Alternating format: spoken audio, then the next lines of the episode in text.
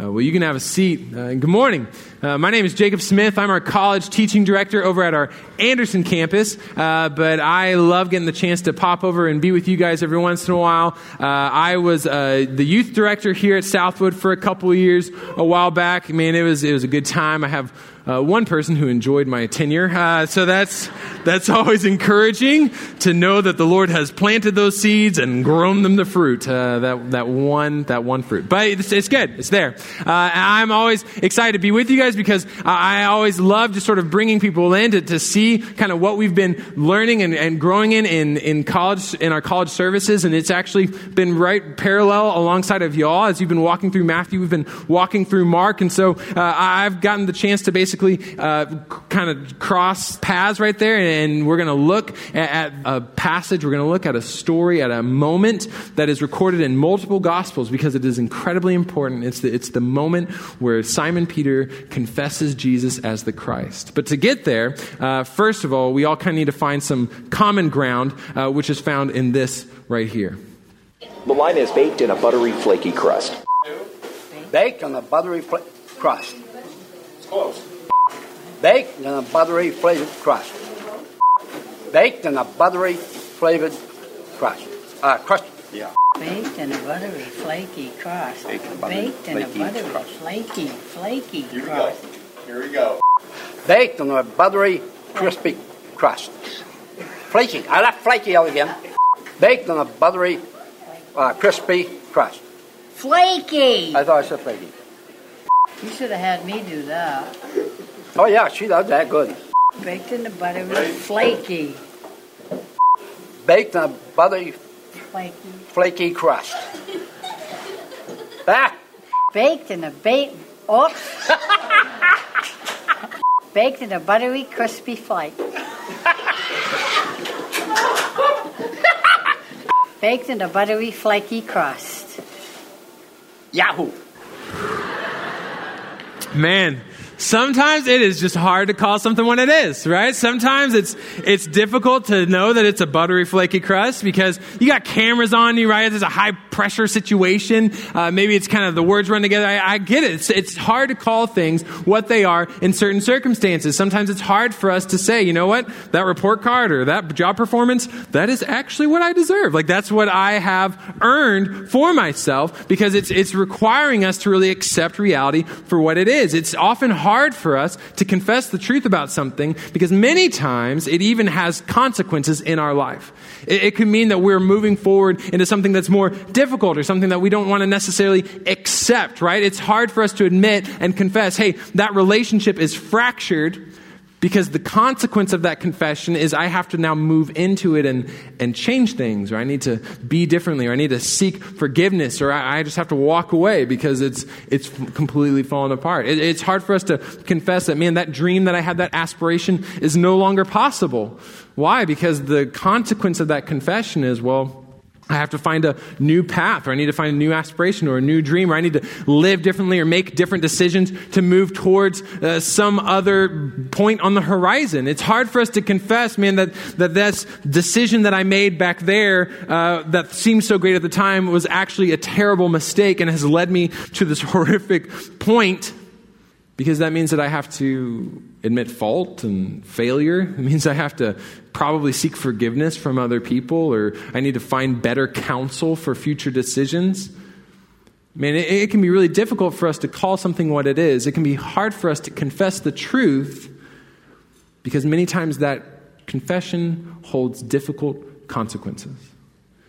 See, the world looks at Jesus of Nazareth and it will call him a good man, or maybe a good teacher. But when the Word of God looks at Jesus of Nazareth, it calls him the Christ. Okay, literally in the Greek, he's the Christos, the chosen one. He's the Messiah. The, the Messiah who moved into creation to bring the dead to life When we look at Jesus of Nazareth in our scripture, we see that he's not some unknowable entity or some distant divinity. We see that he is actually the God who became flesh to live among us and know us intimately. When we look at Jesus of Nazareth in scripture, we see a record of his life recorded in the gospels. And, throughout it, what we see is he is the Christ. He is the chosen one. And, and more spectacularly than that, he chooses us to join him. He has chosen us to actually join him in life beyond the grave. So when we look at the life of Jesus of Nazareth, when we look at this king who came to live and die and rise again, we find a truth of who he is that holds dramatic consequences for all of our lives. This morning, as we read Matthew 16, what we'll see is, is a question essentially lead to a confession. And that confession will actually generate difficult, incredibly difficult consequences for all of Jesus' disciples, for all of his followers. Because it was true back then and it's true now that if we are accepting Jesus as the Christ, it means that we are accepting a God who calls us to abandon self satisfaction and self determination for the struggles of self sacrifice and self denial. That's the consequence of our confession. And it's not fun.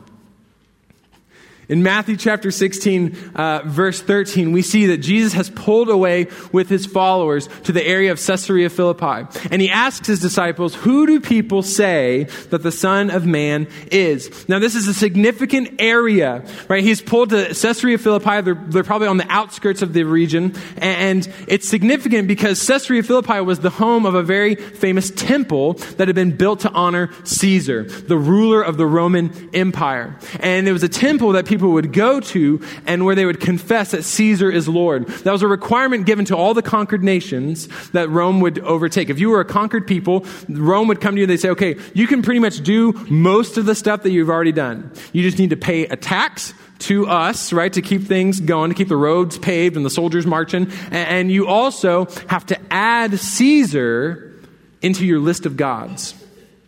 You have to see him as a God among men. And so they would go to these temples built around the empire and they would confess Caesar as Lord.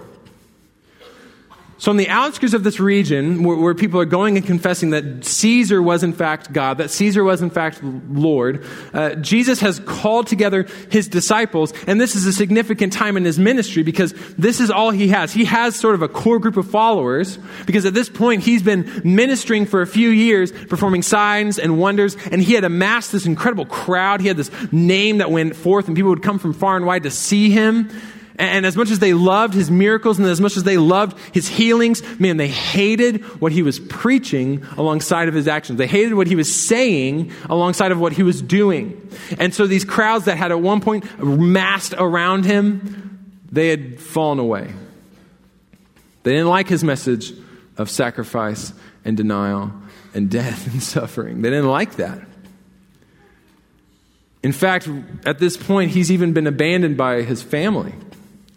The people of Galilee, his hometown, they, they had fallen away. They had said, Man, you're saying crazy stuff. We don't buy it. You need to stop. He'd been abandoned by his fans, he'd been abandoned by his family. All he had left was this dedicated core group of followers, his disciples. And so he pulls them aside in this, in this region where people are calling Caesar Lord, and he says, Hey, who do people say that I am? Right? Who do people say that the Son of Man is? This term, this title that he had adopted for himself, that he calls himself many, many, many, many times over the course of the Gospels, because he's, he's pointing to uh, the fact that he is human, right? It, it, it, it signifies his humanity, but it also signifies his divinity. The fact that he is the Son of Man prophesied in Daniel 7, the one who would descend from the clouds and establish an eternal kingdom. He says, Who do people say the Son of Man? Who do people say that I am? So his disciples, they look at him and they say, Well, here's the thing it's kind of a mixed bag, right? Some say that you're John the Baptist, others say that you're Elijah, others Jeremiah or one of the prophets. And so when we're getting kind of the pulse, he's like, ear to the ground, ask the audience, like, what, what do they say? Like, let's poll 1,000 Jews and see, like, what do they say? What are they saying about me? Who do they say that I am? They're like, well, some people think you're John the Baptist, resurrected, right? Everyone knew that John the Baptist had been killed. He'd been beheaded at this point, but they think that maybe he had been resurrected. Uh, some people think, well, uh, maybe you're Elijah. Maybe you're the one prophesied who would come in the spirit of Elijah to pave the way for the Messiah. Right? That's, we look back, we say, well, no, that was John the Baptist. At that time, they thought, well, maybe John the Baptist wasn't it because he's dead.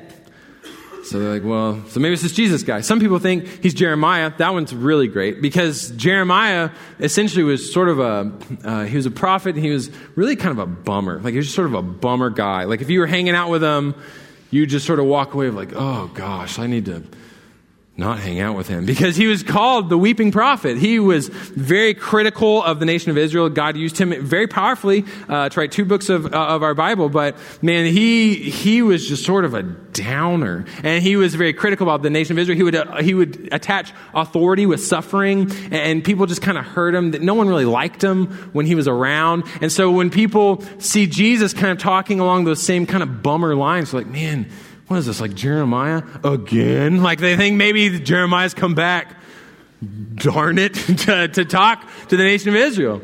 Like, I don't know, people think you're prophet, well, whatever. And so then Jesus hears that. He's like, okay, great, but, but who do you say that I am? What do you say? What's your conviction? What would you confess? And he's actually speaking to the group of disciples. This is a plural, you, this is a y'all. It's like, well, what do y'all think? Howdy. Like that, that's kind of implied, uh, the howdy that is. Uh, but he's saying, who, who do y'all say that I am? And so Simon Peter, uh, kind of true to his nature, he's the first one to kind of step up and speak. And so he says, hey, you are the Christ. You're the son of the living God. So, in speaking for the group of gathered disciples, he steps forward. He says, You're the Christ. You are the Christos. You are the chosen one. You are the Messiah. You're the Savior who's been foretold. But he adds to it. He says, Not only that, not only are you this Messiah, not only are you this chosen one, but you are, in fact, the Son of the living God. Meaning, you are the one who inherits all of the Lord's power and authority, his, his attributes. In other words, he's saying, You are God. You're of the same nature of God. You are God. You're the chosen one, but, but you're God. Man, this is an incredible confession. This is an incredible truth to proclaim. And, and it's in a very quiet moment, right? Significant that it's in this moment where they've been rejected, where they're on the outskirts of civilization. It's not in the middle of some big, awesome miracle, some kind of camp high moment because they'd had some of those confessions. When Jesus calmed the water, the disciples thought they were going to die in a boat, and Jesus like calms the water. He's like, no, chill out. And he calms the water. And in that moment, earlier in Matthew, they look at him like, oh, truly, you're the Son of God. Because, yeah, I mean, it was this big, uh, bombastic moment. And yet, right here, it's this quiet, kind of discouraging time. And yet, even then, they say, you know what? I, have seen you through years. I've listened to you teach. I, have watched you walk. I've, I see who you are and what you've done. And I have to confess, I have to admit, I have to proclaim the truth that you are the Christ, that you are the Son of God. So, man, Jesus hears this and, and he's, he's moved, man. I, I can't help but imagine that his, his heart was just warmed by this confession because he looks at Peter and he says, You are blessed says, Oh, you're blessed, Simon, son of Jonah, because flesh and blood did not reveal this to you, but my Father in heaven, he did. Right? He says, Peter, you've been given this incredible gift of knowledge, of wisdom. To, to know this, to proclaim this, he says, this is something that you couldn't have arrived at on your You're just flesh and blood. You're just son of Jonah. He's literally just saying you're, you're a son of a guy. Some translations would say it's, Simon uh, Bar Jonah, because that's literally just the transliteration of the Hebrew son of Jonah. He says, You are just a man, and yet here you are proclaiming this incredible, divine, otherworldly truth. And that's true of any of us. I mean, if you have placed your faith in Jesus Christ for the forgiveness of your sins, you have been given a gift. We are saved by grace through faith in Jesus Christ. It is only an unmerited favor. It's only the gift of God that, that allows us to see this truth for what it is, to see Jesus Christ for who he is. God says, I, I, you can't come about this wisdom on your own. Paul says that the wisdom of God, it's folly to the world, that the world will try to get there with its own wisdom. He says that you just can't do it. Says, but God has, has graciously given us this wisdom. He's given us the gift of this knowledge to recognize that Jesus Christ is, is the foundation of our lives. He's our cornerstone, where for others, he's just a stumbling block. People will trip over him unless they are given the gift of knowledge from God to say, no, he's, he's it. Jesus of Nazareth was not just a good man, he was not just a good teacher, he is, in fact, the Christ. Jesus hears this confession and he says, Man, you got it. But then he goes on. And he says, Yeah, now, now that you've confessed and now that I've accepted that confession, I'm going to lay out for you some consequences of holding to that truth. He says, I tell you, you're Peter. And on this rock, I'm going to build my church, and the gates of Hades will not overpower it. Okay, now he's about to launch into some consequences, and they're very loaded passages. So we're going to walk um, kind of almost word for word uh, through these passages, and we're seeing first and foremost that that he's talking about this rock. Okay, and this is uh, uh, an interpretive question and issue that very godly men and women will land in kind of multiple camps as to what exactly this rock is referring to, as to who exactly this rock is referring to.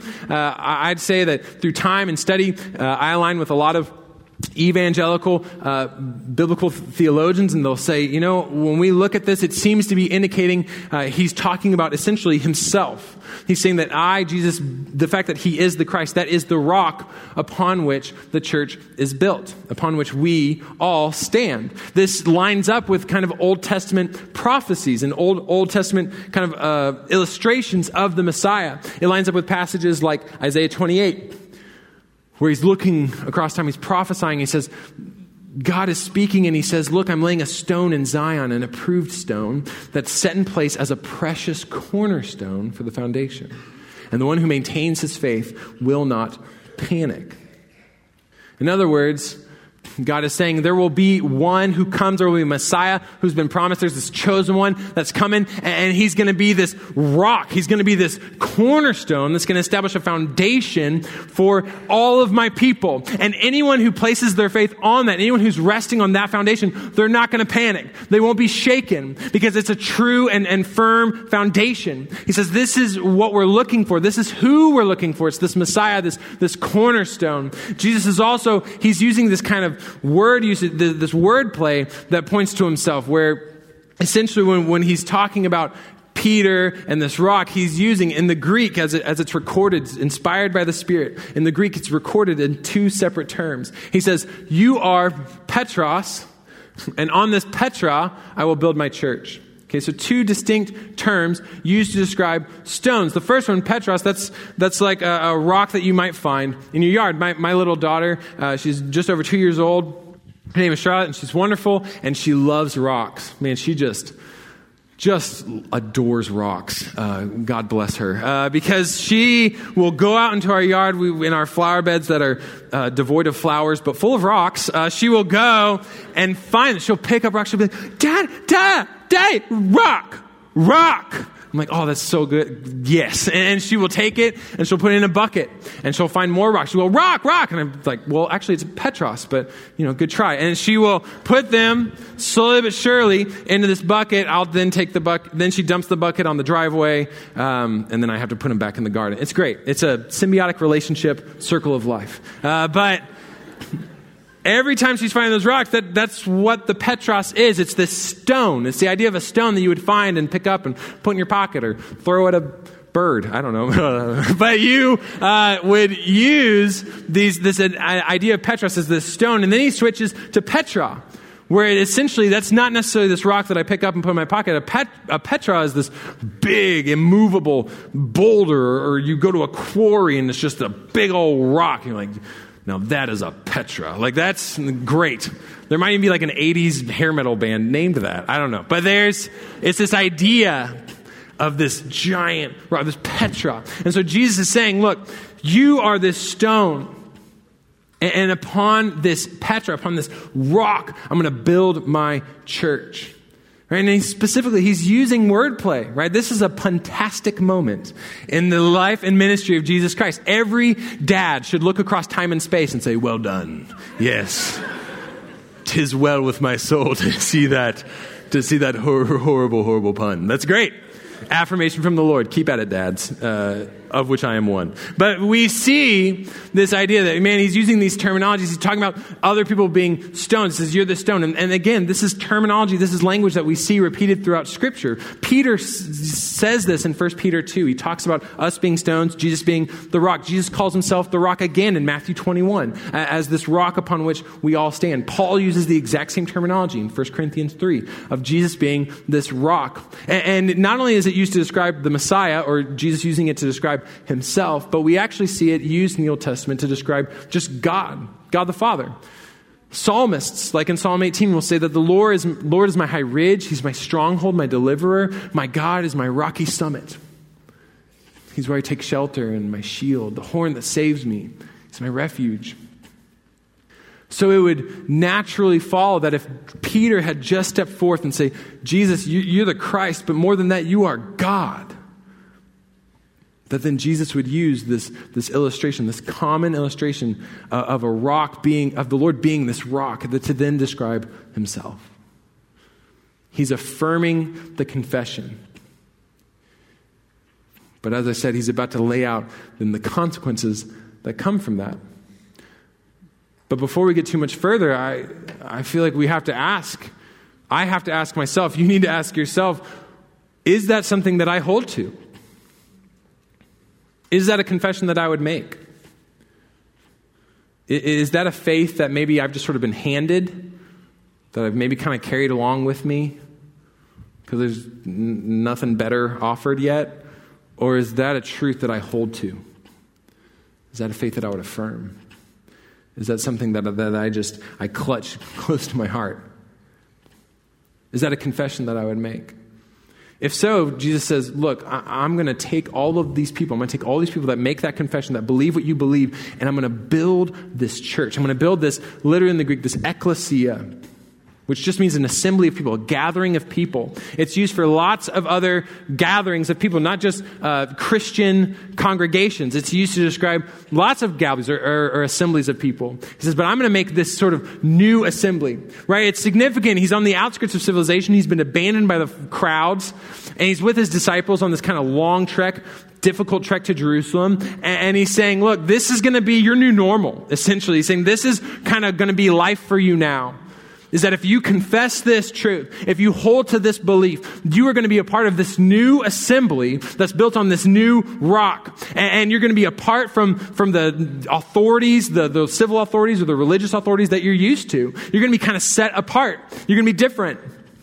And you're going to live differently and you're going to speak differently. You're going to believe differently. Says you're going to be new and just so very, very different. And that's what they did. Man, when we look through scripture, as he, after Jesus dies and, and rises, after he then ascends into heaven, we see his people, his assemblies begin to gather in these new little in homes spread across their communities and the, in, their, in their cities and, and they're gathering to, to worship christ man to serve him to live as he told them to live to be his hands and feet in this world while he's preparing a place for them in heaven. We see this lived out and we don't just see people going into these separate assemblies. We see them then becoming a part of this greater amazing mystery that is the universal church. That's what paul alludes to. He says man it's incredible that we would look at Christians and recognize that we're not just a part of isolated assemblies, that in fact, everyone who calls on the name of Jesus Christ as their Savior, every single person is now adopted out of sin and death and into the family of God. And you are a brother and you are a sister in Christ. That's true if you are in College Station or Dallas or Wichita or Asia, wherever. He says, every single one of you now belong to this new body, this new church. And that's an incredible thing to gather around. Man, Peter uses that terminology, as I said, 1 Peter 2. He says, You yourselves, you're like living stones. He's trying to paint this picture for these new believers, he says, You're like, you're like living stones that are being built up as a spiritual house Right? He says not literally houses, but, but in a spiritual sense, you're being built up to be this new priesthood, this set apart priesthood to offer sacrifices that are acceptable to God through Jesus Christ. He says you're becoming this new people. And you're like little stones that are being built on top of each other, but all of you are resting, he goes on to say, you're all resting on this foundation that is Jesus Christ. And this is an incredible opportunity because we as people, man, we will gather around something. It's just part of our nature. We want to clump. Like we want to find other people with the same desire, interest, or focus. We want to all focus around something. And sometimes, man, we will gather around the strangest things. Yo, this is the craziest thing I've ever seen. Turkeys walking in a circle around a dead cat in the middle of the road. What? Bro, this is wild. That's us, man. That's us. Bro, wild. but this is us. This is really, like, we can look back in our lives. You probably don't have to look that far. You might look to, like, yesterday, not even 15 years ago. Could be two days ago. And you recognize, you know what? There are certain things in my life that I spend a lot of time or energy or thought or conversation or friendships or relationships. There are a lot of things that I kind of centered around and it was maybe a, a, a career trajectory. Or maybe I kind of really gathered myself and other people around a, a, a sports team. Or, or some sort of pursuit, or some sort of accomplishment, or some sort of title, or some sort of relationship. And we've gathered ourselves around these things and we focus, and maybe we find other people that are like minded that we're all just kind of walking around it. And, yet, the reality is that even in our broken understanding of the world, there are already things, I guarantee you, that you can look back and say, oh, yeah, that was, that was a dead cat. That was something that I now look back, I'm like, that was pretty inconsequential, or that was something that didn't quite bring the fulfillment and satisfaction that I thought it would, or, or that was something that, you know, a couple days later somebody just came by with a shovel and it's gone now. Like it's not even there. Jesus knows, man, we have a tendency, we have an ability to just start circling up around dead cats in this world. And sometimes we see it, sometimes we don't. But he says, I've got something better for you. He says, I have an even better purpose. I have an, ever, an even better foundation. I have something so much better that you can center your life around, your relationships around, your conversations around. He says, It's me. He says, You can center your life on me, and that's going to be a centering, that's a foundation where you're not going to panic, right? It's a foundation where you're not going to be shaken. It's a foundation that is going to last forever. It, it brings a purpose and, a, and a, a, motivation that, that transcends anything this broken world has to offer. He says, This is what you can be a part of. You can be a part of this new people that center on this new purpose. But are we? Right, this is an incredibly convicting passage for me because I look at that and I'm like, gosh, there's there are just other things that I center my time and thought and energy and conversation and life around. I'm a full time employee of a church. And, but I find so many other things other than Jesus Christ. You know, we've been given an opportunity to, to center on something that's so incredible. And Jesus says, and when, when, those people are there, man, when those people are part of that, when that, when that focus happens, he says, something incredible occurs. He says, this is a people that cannot be overcome by the gates of Hades.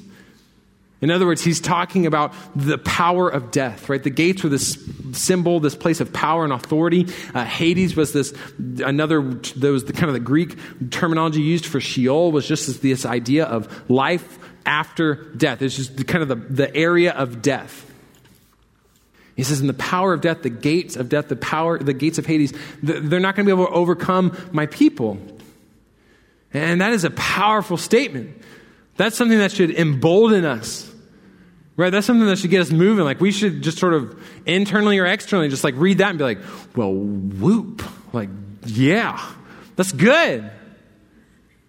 And, yet, so many times we hear that and, maybe, and we believe it, but yet it doesn't really bleed out into our everyday lives. And yet, we still find ourselves neglecting the spirit of power and authority and strength and boldness that we've been given.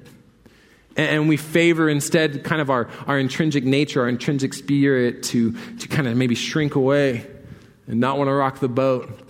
Where we see opportunities maybe in our workplace or in our classrooms, or maybe even just some of our relationships to, to maybe lean in and, and have a spiritual conversation and maybe ask some meaningful questions and maybe answer some questions that they might have or just kind of start a dialogue about meaningful God matters. And yet, when we see the opportunity, we have a tendency, we can have that tendency to just sort of uh, pull away and leave that for someone else. And we think, man, maybe if I can just, I'll just sort of live in a certain way, and that'll be my witness, and people just kind of know that like I'm nice and good, and, and somehow God's going to work that to, to, where they can come to faith. I mean, yeah, our, our actions, oh man, they matter. We have an opportunity to be witnesses, lights on a hill, salt in the earth. Those are those terms for us, but but our words matter as well. When Jesus was leaving his disciples, he told them, Hey, you need to go to the ends of the earth. And he didn't just say, Go out there and then just be nice or, or live well or do your work. He says, Go out and, and share the gospel. He says, Proclaim what you've been told, like teach what you've been taught. He says, You need to go and tell people, have the gospel ready on your lips to share with those around you this incredible truth this lifeline in the midst of death and darkness and destruction. He says, you got to be ready to talk to people about this. And you can be emboldened because no matter what's thrown at you, it can't overcome you. He says, this world, you don't have to fear it because I've already overcome it. Death is no longer holding power over you. If God is for us, I mean, who could possibly stand against us? He says, I want you to be emboldened. I want you to go forth. I want you to share the things that have been shared with you. He says, man, and as you do that, what's incredible is that you will have an opportunity to wield the keys of the kingdom of heaven. He says, I'm going to give you the keys of the kingdom of heaven. And whatever you bind on earth will have been bound in heaven. Whatever you release on earth will have been released in heaven. He says, essentially, I'm giving you authority, not to heaven itself, right? This isn't a setup uh, for the kind of other churchy dad joke of St. Peter was sitting at the gate and up came two penguins. And, you know, like that's not that's not the correct interpretation of this passage. He's not saying I'm giving you keys to heaven. He says I'm giving you keys to the kingdom of heaven. It's, a, it's an important distinction. Because essentially what he's saying is I'm giving you kind of authority to open the door of faith for others. And we see Peter fulfill this charge. We see him in, in, Acts 2 opening the door of faith to the Jews at Pentecost. We see him in Acts 8 opening the door of faith to the Samaritans who had always been neglected before then. We see him in Acts 10 opening the door of faith to the Gentiles. But what's important is that we don't just see Peter living that out. In fact, Jesus talks about the keys of the kingdom being given to all of his disciples in Matthew 18. And in fact, when I talk about the door of faith being opened, this is biblical terminology those used to describe Paul's work. In Acts 14, he had gone and he had done these cool stuff. And in his report, he says, Look, I've opened a door of faith for the Gentiles. In other words, we're using those keys that God has given us. In other words, we are using the opportunity to, to open up this door that people might come to believe, that might, people might come to be a part of this new assembly, this ecclesia that's built upon the truth that Jesus is the Christ. So again, our question for ourselves has to be, are, are we doing that? Right? Are we a part of that? Are we opening the door for people?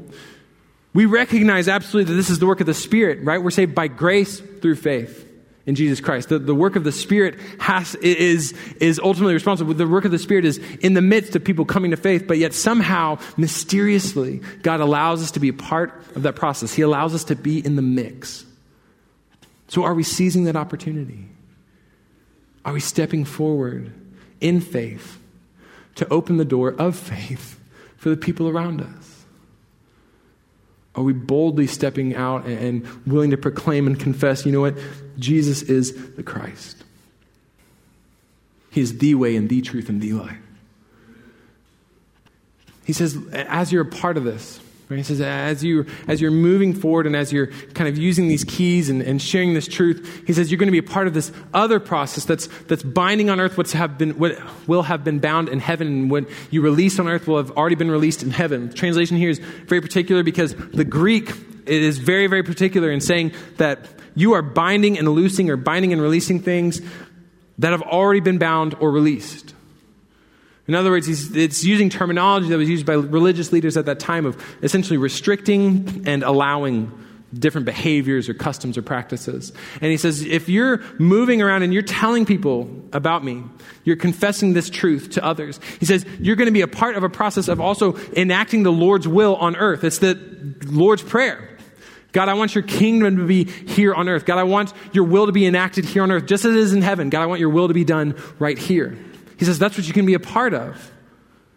But you need to recognize that it's, it's the flow of authority is from heaven to earth. It's not that man's will is being accomplished in heaven, it's that God's will is being accomplished on earth. You, you can't just decide to go up to a speed limit sign and, and maybe tweak it a little bit uh, from your 30 mile an hour speed limit in your neighborhood. That you're like, well, that's not enough. And you change it to 80.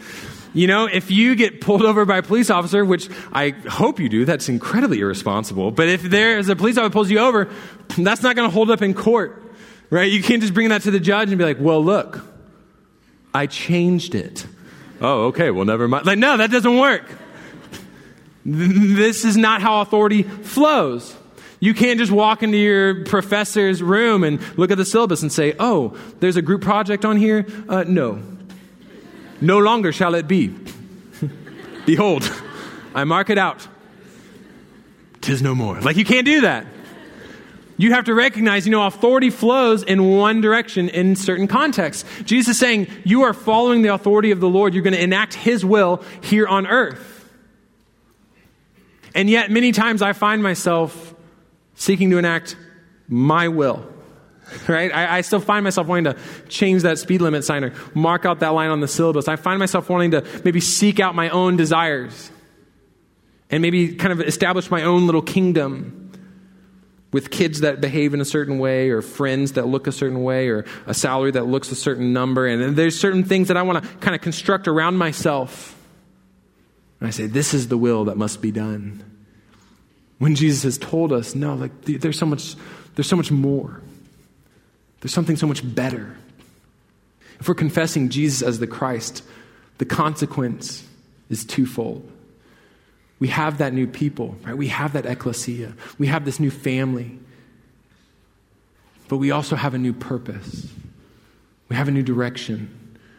We have a new will to enact around us. So, where are you at?